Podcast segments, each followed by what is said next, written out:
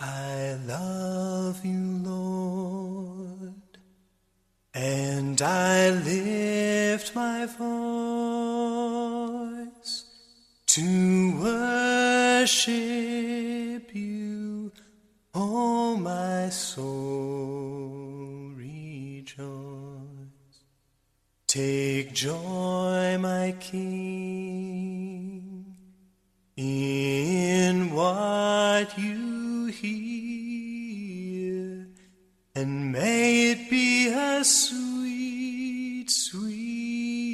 sound in your ear.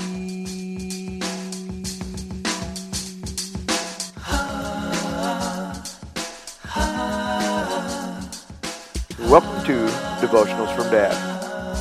This devotional is entitled Muscular Faith. Nowhere in the Bible will you read that the Christian life is an easy one. The Christian life is no walk in the park. Matter of fact, what you will find is the opposite. In John chapter 16 verse 33 it says, I have told you these things so that in me you may have peace. In this world you will have trouble. But take heart, I have overcome the world.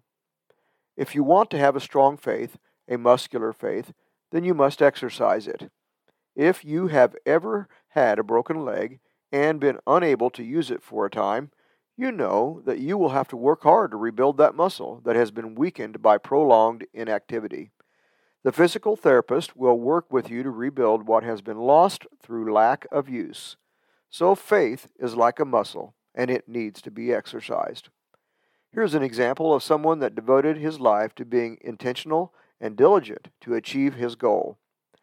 Rowdy Gaines is a member of the U.S. Olympic Hall of Fame and the International Swimming Hall of Fame. Gaines set 10 world records between 1978 and the 1984 Olympic Games.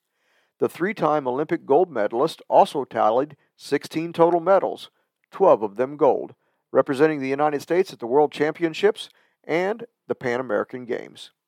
For eight years leading up to the 1984 Olympic Games, Rowdy Gaines swam in increments of 50 yards laps nearly every day, totaling 20,000 miles.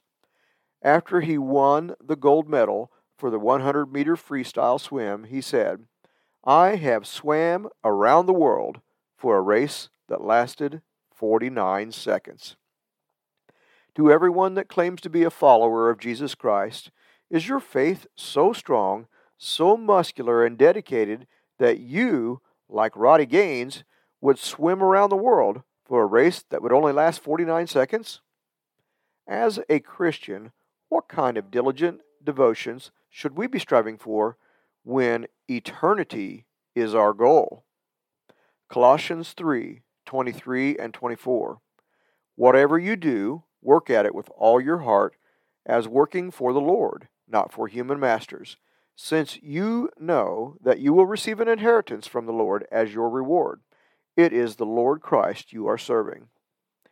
Faith is a gift of God, it's not of ourselves. We receive it from Him. It is the special work of the Holy Spirit to open our eyes to who Jesus is and to show us our need of Him, and also to create within us a capacity to trust Him. He gives you a new heart, the gift of faith. But Jesus in Luke 8:25 makes it clear that you can have this gift of faith and never use it. Where is your faith? he asked the disciples after a storm blows up as they were rowing across the lake. Jesus had been asleep in the back of the boat, and the disciples panicked. But Jesus awakens, calms the storm, and then he asks, Where is your faith? In other words, why are you not exercising the faith that I have given you? Having faith in God often requires choosing to have confidence in Him, who He is, and what He has done for you, and His promises.